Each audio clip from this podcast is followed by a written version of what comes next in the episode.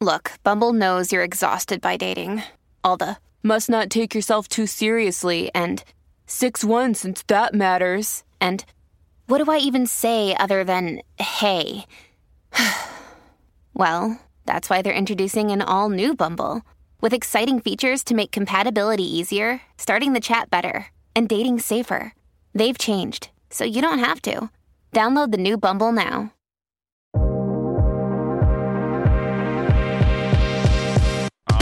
Another week of a good sponsorship. I love Hurrdat Why- Media. Great, great people. This is uh we're fortunate. We got good sponsors and Hurrdat Media. Like I feel good talking about them.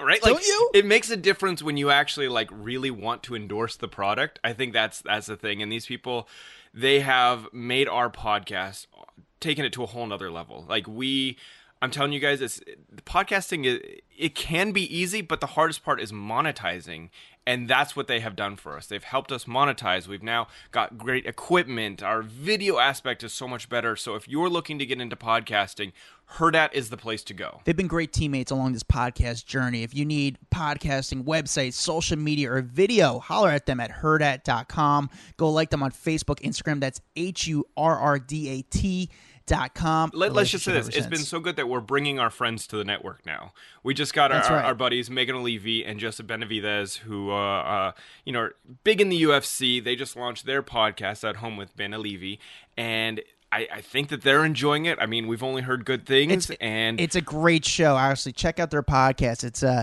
it you don't have to be a UFC fan to like them. I actually feel I always said this. It's you almost feel like you're a fly on the wall in the relationship, and you get to hear them just talk about their lives, and it's an exciting world from Joe going to fight camps to Meg, you know, interviewing some of the biggest athletic stars in the world. It's uh. It's it's it's a great podcast to listen, but make sure you check out Hurrdat Media. Uh, again, if you're interested in getting into the podcast game, they'll help you out. That's H U R R D A T dot com. let them know that we sent you.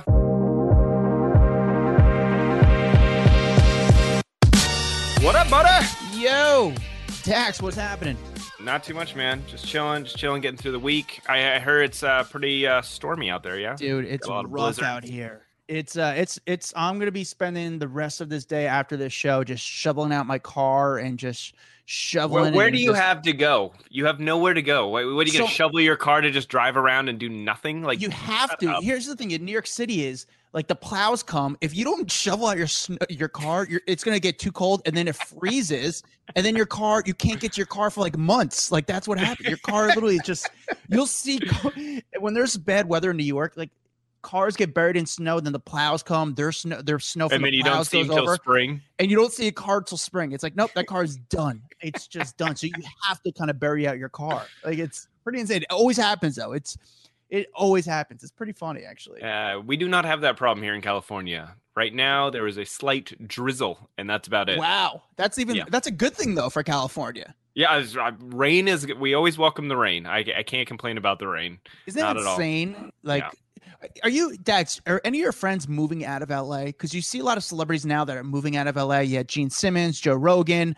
Uh, Well, they're my Chris friends, Harrison. so yes, they they have just recently moved. but it's crazy how many people are moving out of LA. I guess because of the taxes and just you know they're having issues. Do you do you notice your pers- people in your personal crowd and your internal crowd like trying to like get Um, out? I have one friend that's moving to Texas right now, but it's just because it's it's so fucking expensive to live in California. Yeah. that uh, they're piecing out to go to Texas and actually have a, a home with some land. You know, that that's how they're looking at it.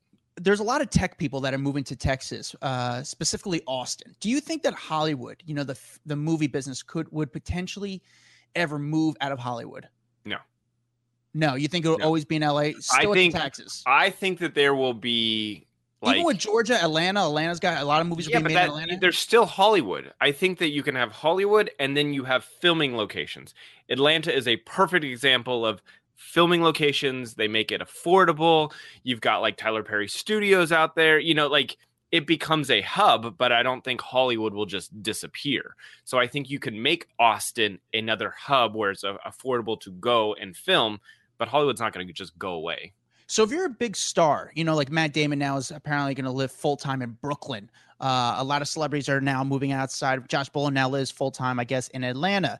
If you're a big star, how do they even audition for films, or do they even audition? Do they just get Those the people roles? don't audition anymore. You know, Man, like that's the goal. what does Josh Brolin do? He's not showing up to an audition. Don't give me that. Isn't that the goal though, as an actor? Like when you don't have to audition, you just get the roles. Like Yeah, that's that- the craziest thing. That's when your manager, like, that's when their managers have the best job ever. Their agents, when it's just here's a script and they just throw it on your desk and they're like, "We want you to be the star of our movie." Like that's what people want, right? Like, but that takes that takes an Academy Award to get to that level. Uh, or maybe could, could we do that? Well, I mean, essentially, this podcast we could do anything. It's, uh, Speaking of this podcast, Dax, we just emailed. Can I say the story? How yeah, about- tell the story. Fucking All right, so, the story. This is such a dick. And then what? You know what we'll do? We'll ask Sarah Jakes for forgiveness after we tell this story. What do you think? it's it, it's I, I don't even know how to explain. This is so messed up. So we, man, I don't. So we had a. I'm so upset about this. We reached out to Stanley Tucci, Stanley Tucci, right? Yeah. And uh, From the Devil we Wears Prada and a billion other movies. Games and stuff. Yeah. And we reached we reached out to a bunch of people. We said, "Hey, man, he's got a book coming out. We'd love to have him on the podcast." Obviously, we had these amount of guests on the podcast. We thought it'd be a great get. The publicist responds. This is exact words what the publicist responds. Thanks for reaching out, comma Adam. I'm sorry, but I am declining. Best, Jen. like I wrote a long My- my thing email. is- it took me like 30 minutes to write this email, and that's the response I got. What what were your thoughts on that response? My response is I am all about like if she would have said Stanley respectfully declines, I would have felt better. I would have been like, okay, that's fine. Like we get it. You know, you took it to him, you presented the offer.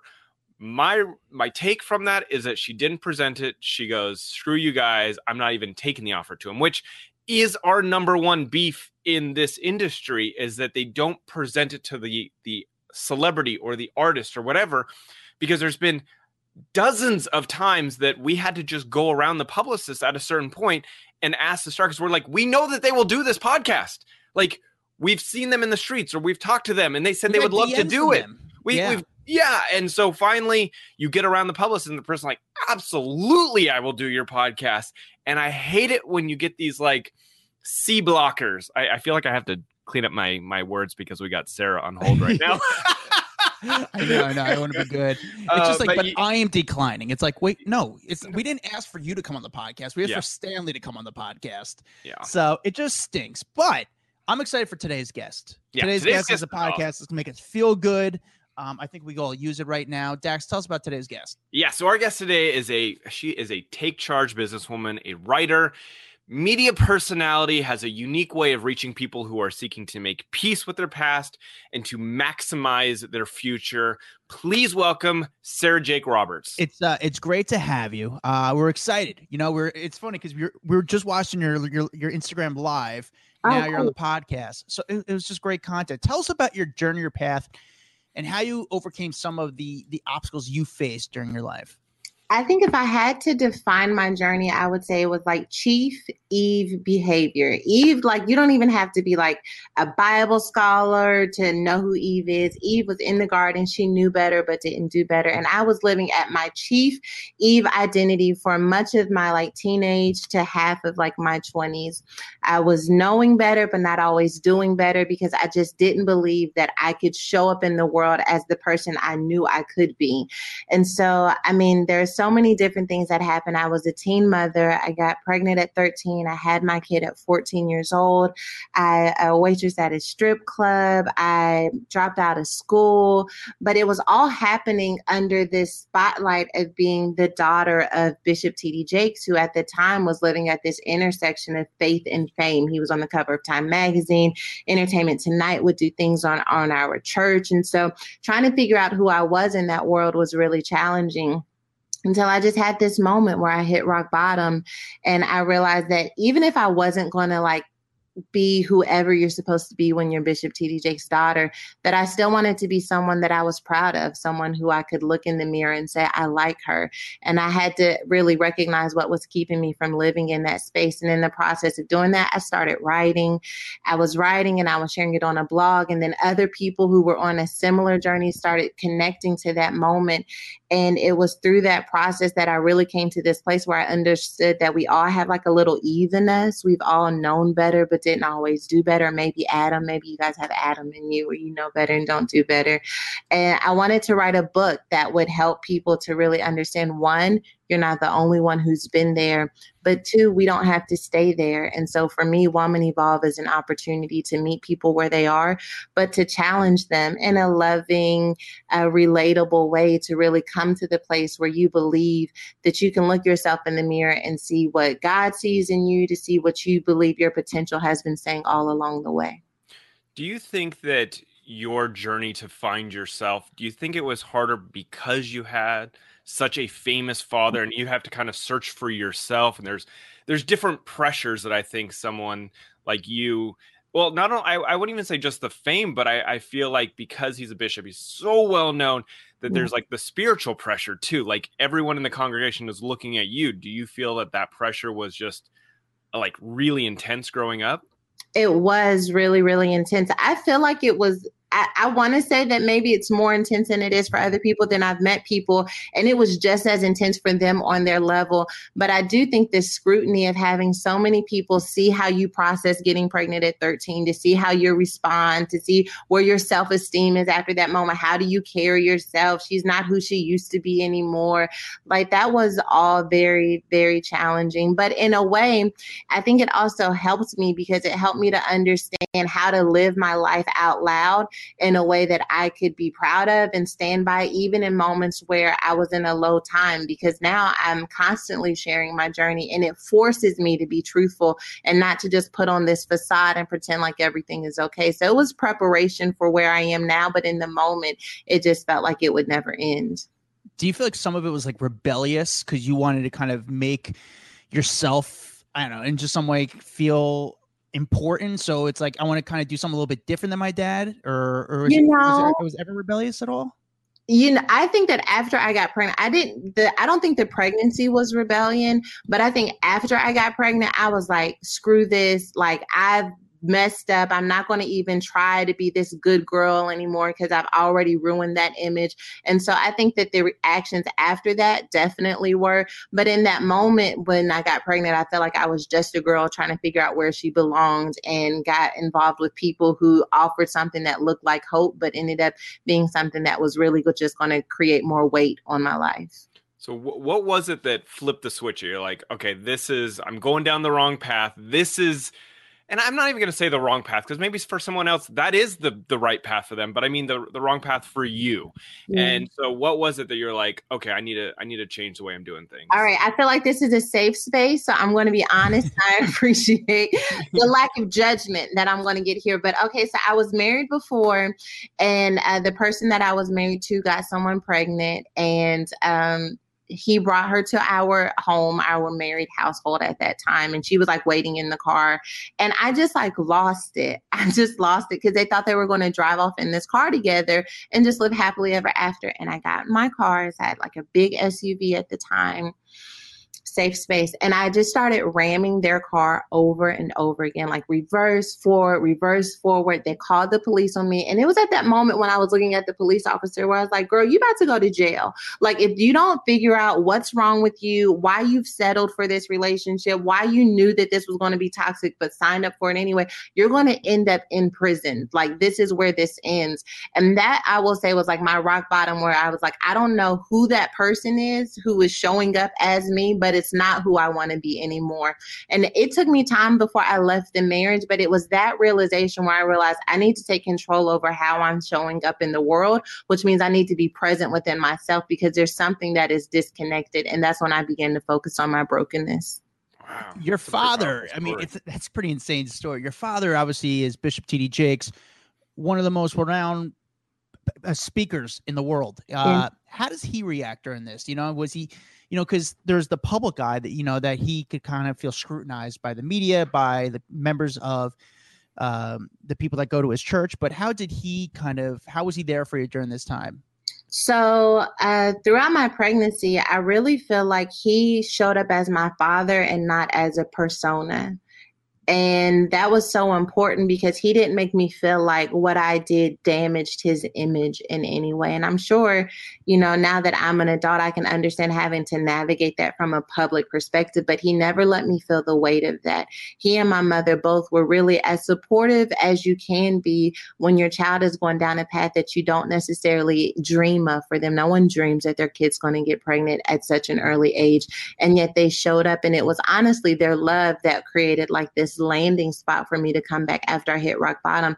At the time that I was like ramming the cars, I didn't live in the same state with them. I'd moved to another state. So they didn't even know about that until like I wrote about it in my first memoir. And my father was like so heartbroken that I was so isolated from them emotionally that I didn't even feel like I could share that I was going through that.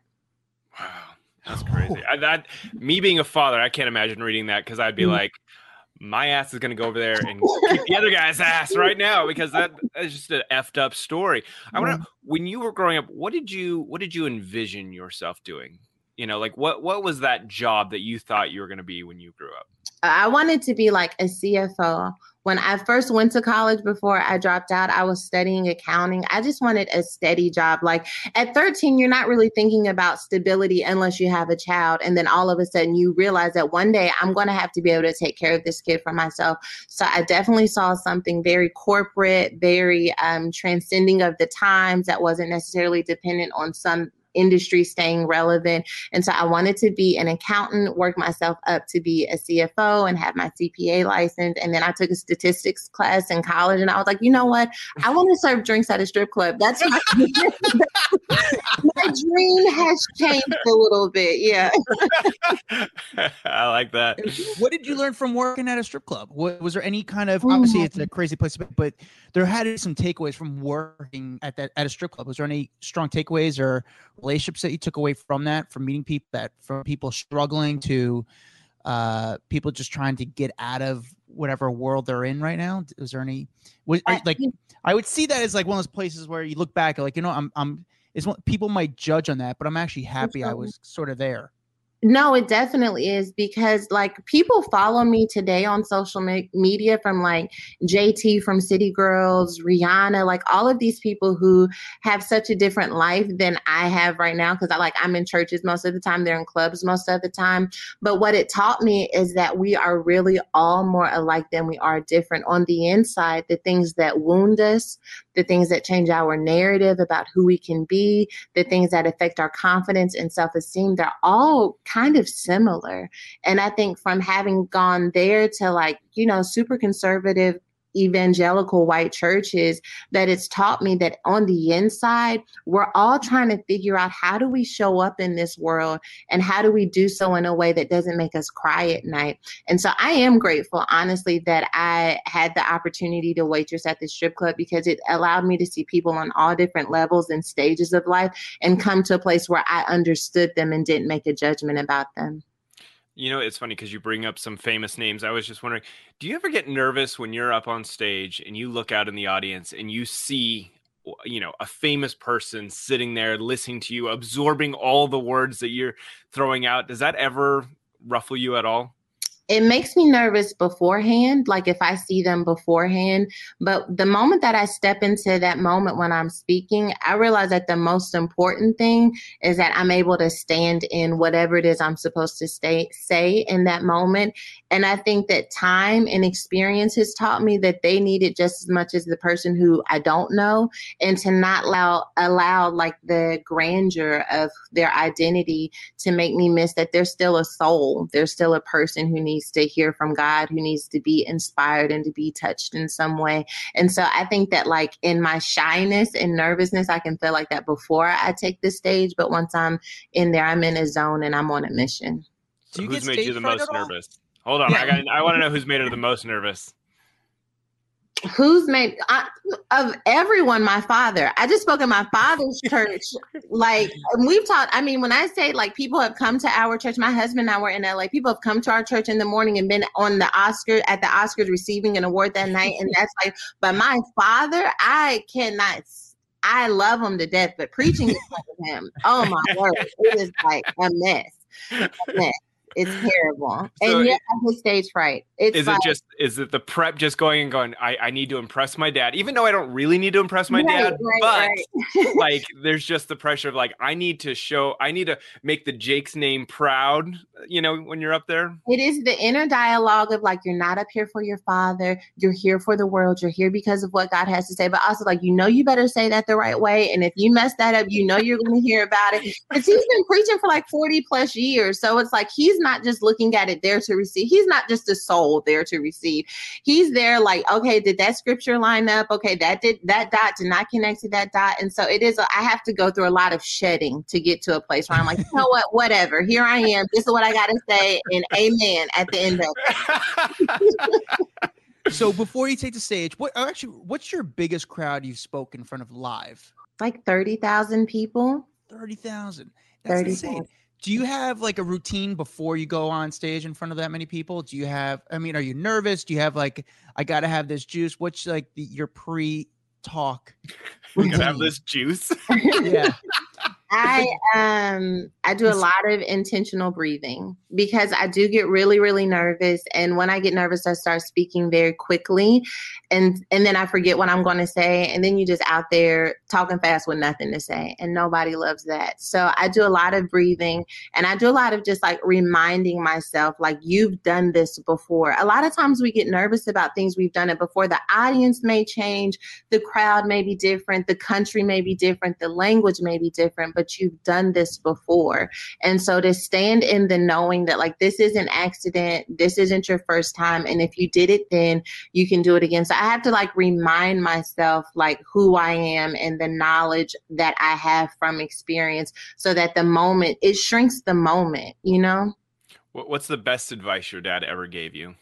Think yourself clear. So he has like this like um regimen for speaking and it's like study yourself full, think yourself clear, pray yourself hot, let yourself go. But that think yourself clear part is super super important. You know, sometimes I look at comedians like a Dave Chappelle and how you you go on this journey with a joke and then you he turns this corner and you're like back at this joke that was like at the beginning of the show. Preaching is very much so like that. And what you're taking the person on a journey, but at the end of the day, all of these dots need to connect.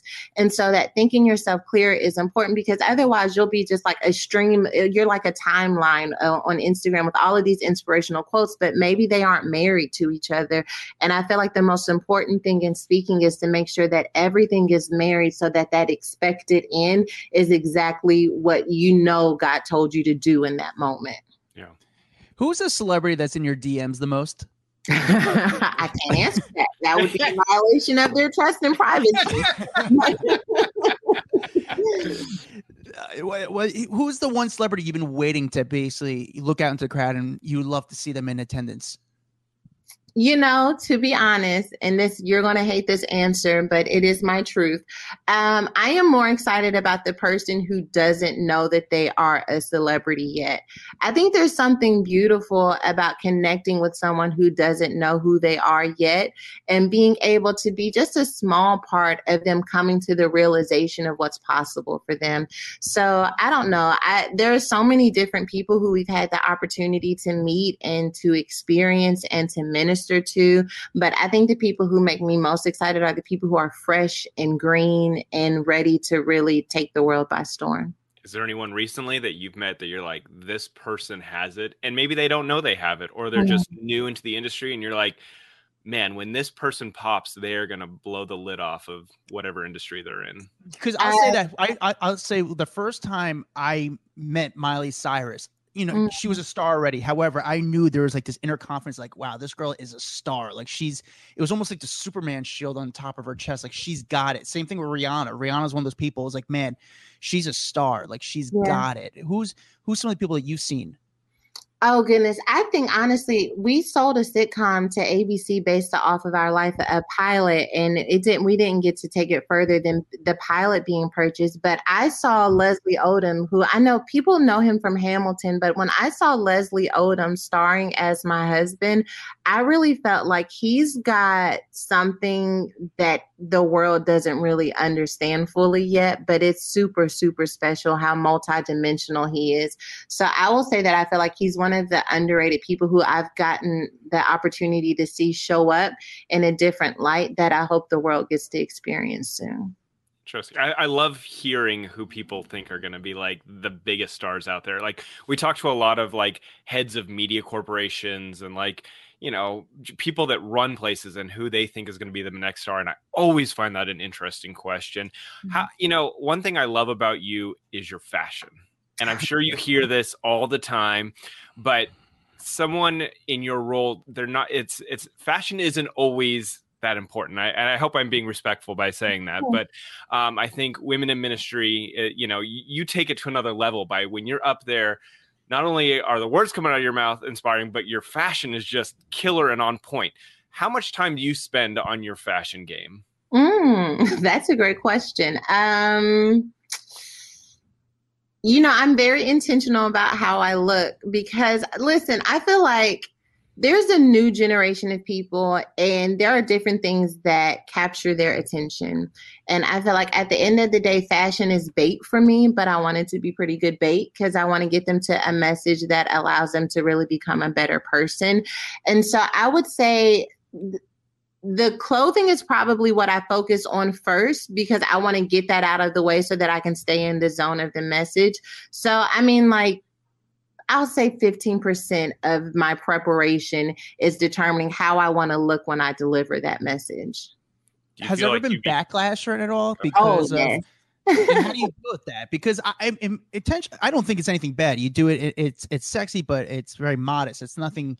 In my opinion, it's it, some people could find it inappropriate. I yeah. Again, it's just different times. You know, it's just you're just you're you're millennial. You're you know you're kind of going with the times. But how do you deal with when people speak about your fashion? you know, I really just come to a place where I'm like, you're not going to be for everyone. And if you insist that everyone accepts you, you're going to be divided in such a way that you don't know who you are. I think for who I'm called to speak to, that it works. To your point, I'm really intentional about making sure that it's on trend, that it looks nice, but that it isn't extremely inappropriate for more conservative people like even a woman in pants is something that they would rather not see. And i get that for them and for their time and there's someone who works for them but i really feel like that i'm seeing um, impacts in the place where i am called to be and i i like it. I, I love to to feel good and to show up and feel confident in every area of my life, not just in what I wear, but in how I study. And I feel like at the end of the day, if I looks good, but what I'm saying doesn't connect and it's not studied and it hasn't been prayed for and anointed, then I failed. But if I can deliver in every area, why not? Do you have designers coming after you to wear their clothes up on stage because you have such a large audience and i and i notice you do a lot of fashion posts on your instagram mm-hmm. and stuff so i got to imagine people are just throwing clothes at you left and right at this point that does happen. It does happen That's got to be a cool feeling, though, right? Like when you get successful and people are like, "No, we want to see you represent our clothes." That's pretty awesome. I think it is cool, and I will tell you why. Especially for someone like me who was a church girl who didn't always feel like she fit in church, I think to see something that is faith be represented in a place of fashion is an incredible message because everyone's not going to be a minister. Everyone's not going to preach. Everyone's not going to do what I do and write books. But I do think they need to understand that there is a place for you in fashion. Like maybe you're just making clothes, but as you're making clothes, you're connecting with people and ministering to them. And that has value too. And so I think that if I can live in an important intersection that gives someone else permission to have their faith while moving in a different different realm and dimension than maybe I can get into. I feel like that's important. You uh, you mentioned obviously we're talking about Instagram. You you talk a lot about cooking. There's a lot of cooking yeah. stuff on your Instagram. This is so random. I'm just curious, Dax. I want to ask you the same thing. But what's the one food that everyone loves but you can't get into? Asparagus. you know what though? That's your pee smells from it, so that's that's fine. I get it. There's like you don't want the side effects that come with it. So no, I just can't, I can't make it happen. I've oh, tried. I've roasted it. I've sauteed it. I I try. I really and then I made asparagus when I have a four year old and I was trying to get her to eat the. You got to eat your vegetables. She's like, I don't like. I was like, girl, I don't blame you, girl. I don't blame you. Dax, what's uh, yours? Do you have a food that you know? I've tried for so long to get into tomatoes I just can't. I hate Tomatoes. tomatoes. I hate them. No matter eh, like, you can give me any other form of tomato, and I will eat it up. You give me ketchup, you give me sun dried tomato, anything but a raw tomato. My wife loves them. My son loves them. My daughter made me eat one yesterday, and I just the taste of it exploding in my mouth was so gross. I I'm like, you would think after all these years I'd get over it, but I hate tomatoes. Who is Adam? who's yeah? Mine was gonna be some sort like Cheerios. I I don't like Cheerios. The smell of Cheerios, I I can't get into Cheerios. The smell of Cheerios. Who Dude, hurt you? There's nothing wrong with you. I don't know. I, I grew up with like bad stuff. I was doing right to tricks and uh, Froot Loops. So I was like, when you gave me Cheerios, I was like, no. I was like, get away from me. It's terrible. Um, who are some of your mentors besides your father? Who are your mentors? The people that you really looked up to, your role models? I, you know, my husband is one of my mentors. He has um, really shaped so much of what I understand about spirituality, about navigating living in this intersection. Because I moved here from Texas. I've been here for seven years now, but my husband's been here, and built the church before we were even married, and had A list celebrities and aspiring artists all at the same time. And when it became evident that I was going to have this, you know, influence that stretched beyond just church and into culture and entertainment and business, he's been one of my mentors in showing me how to really understand different cultures and the language. And so he's definitely one. My mother is underrated. And I'm going to, you know, she, because everyone sees my father, but my mother, so much of how I speak and how I show up is a reflection of how she's taught me. She's like, she's one of the dopest people I've ever met. But then there are people who don't have anything to do with, you know, faith at all, like Bozoma St. John, to see her beasting it on the business side, to see Luvvie writing and, and being so authentic and funny and her writing is so great. I love to see Reese Witherspoon in her production company and how she's inspiring women with Draper James. So there are so many different women in different industries and sectors who've played a role in who I am, some known, some unknown, but I'd have to say my dad, my husband, and my mother are are my greatest mentors. I have a really random question for you. What kind of music are you into? It depends on the day and what's happening. I, I love. I'm definitely going to set my atmosphere and make sure I'm right, like on a spiritual level. So I love that music. I love like um, like Daughter is a band. Like they're alternative, but they're like they're not like alternative, like rock band alternative. They've got like a almost emo type vibe. Um, Beyonce, hello. Like, what can is there anything wrong that she can do? I'm not sure yet fully. Um, but there's nothing like running to a Beyonce song and feeling like, you know what, I can beast and handle whatever's ahead of me.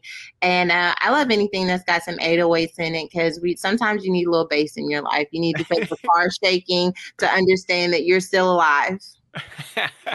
we had uh yeah we had tony robbins on the podcast recently and we asked him if he had to recommend three books well actually isn't five but we'll give you three if you could recommend, recommend three books uh in the personal development stage what would you recommend Integrity by Henry Cloud. It's uh, more of a business book than an interpersonal book, but it definitely um, it definitely inspired me. Um, oh gosh, what is the book that my husband gave me about habits? Something so good, so great. Atomic Habits by James Clear. That one has been phenomenal. And Woman Evolve by Sarah Jakes Roberts to wrap like It's huge. I like it. Uh, and I wanted to ask you, tell us more about this Woman Evolved movement. I mean, we've kind of brought it up a couple times, but like, how did it get started? What's been the reaction? Like, tell people uh, about this movement. Well, I was at a women's conference. Uh, this was after I started blogging, and people were inviting me to speak and to really just share my personal story. And people were connecting so much with my personal story that people were like, "You should do this and you should do that." And I just didn't have anything that anything that felt organic to what I wanted to do until I was at this women's conference, and they had all of these women who were in the Bible, and you know, it's like Sarah, Ruth, just all of these people who we've come to know in the faith community, but they didn't have Eve's name on there. And like this small petty part of me that I'm still working on was like, I know why they didn't have Eve on there because she messed it up for us all. Like, girl is raggedy.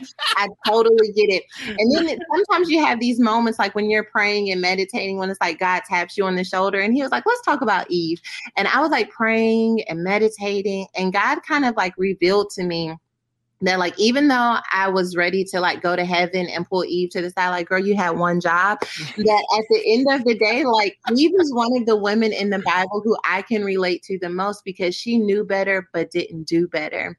And so I kind of started getting compassionate towards like Eve and how all of humanity, even if we look at the culture and uh, just history and how what Eve did in the garden set a tone for women in the culture in general, how they couldn't be trusted, how they couldn't vote, how they shouldn't be in positions of power, and all because of this idea, especially in the West, about what took place with Eve in the garden.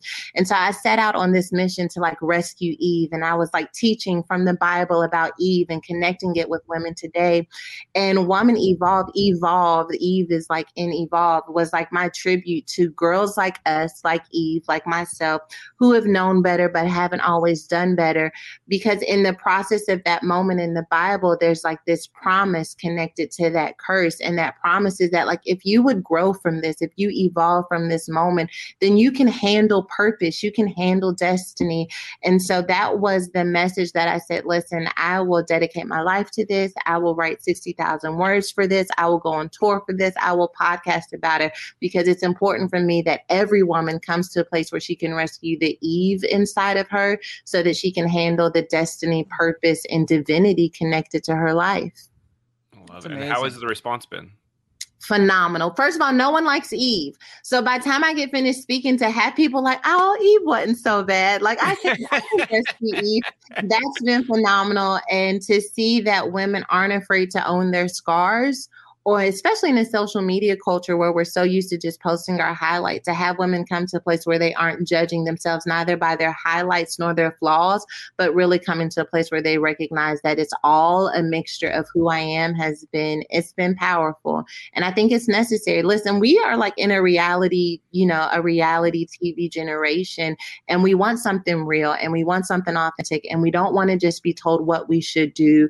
We want to know why we should do it and how we should do it and for me, Woman Evolve meets you where you are, but grows you to where you need to be. And I feel like that's so important in walking out any part of our life. I got two last two questions for you. I'm just a Jew from, you know, New York City. So I didn't really become familiar with you guys until with your dad and you until social media. You know, I think social media really put you guys on the map for me. And I started seeing your dad's videos and your videos. I was like, wow, it just spoke to me. I thought it was really interesting. You guys had very powerful things. How important is you know you're an entrepreneur. How important is social media to you guys? Like how do you guys use social media to you know just spread positivity good word and as an entrepreneur for your, your businesses?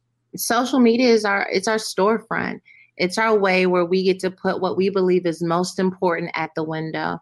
And I feel like for so many different maybe influencers, what's most important to them is maybe music and maybe it is fashion. But for us at the end of the day, what we're putting on our storefront is this belief that your life is not random and that there's purpose connected to your name and that we can meet you where you are. And sometimes we can feed you good and sometimes we can look good while doing it. But that storefront is the place where we can capture any anyone, any and everyone who's just scrolling.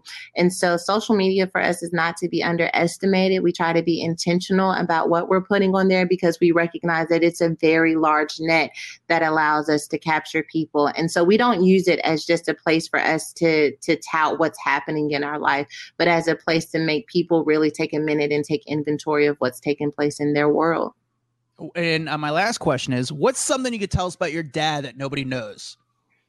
Hmm. Is he an ice cream guy later and? Is, you know, is he and live guy? to tell about it because now you're like all in the circle trust, and I just don't know you that well. We just um, let me see. He's he is hilarious. Like he is like he could do stand up comedy. If he if the church thing ever if he just decided, you know what, I've preached everything that there is to preach and I'm ready to do stand up comedy and he would have you like legitimately in stitches like Dave Chappelle watch out, Kevin Hart, like everyone would have to watch out because the guy is hilarious. well then I'm crossing my fingers that one day he wants to try a different avenue just to let us hear it a little bit. I mean, he's already got the stage presence, so and that's if the hardest thing for people. It, save this interview because I want 10% of whatever he makes. Because I uh, my last question for you, and then I, I want to hear about this podcast that you've got going. But my last question is how do you deal with, because you're so involved in social media, haters and cancel culture? Mm. To be honest, I'm a very like sensitive person. So I try not to post things that are going to be like too controversial. Like I try to stay out of the whole political conversations because honestly, I don't feel very well versed to defend my stance in the comments because you know it's going to create division. So I try to cre- stay away from things that create division and only focus on the things that I can stand by. And I block people, you know what I mean? Because that's what the block button is there for. They didn't put it there for you to just look at it. If someone says something something too crazy, I block them. But I'm always trying to reason with people in a way that gives space to their thoughts and their ideas, but also introduces another perspective. So when I can't reason, I block, but I try to be intentional about not dividing on purpose.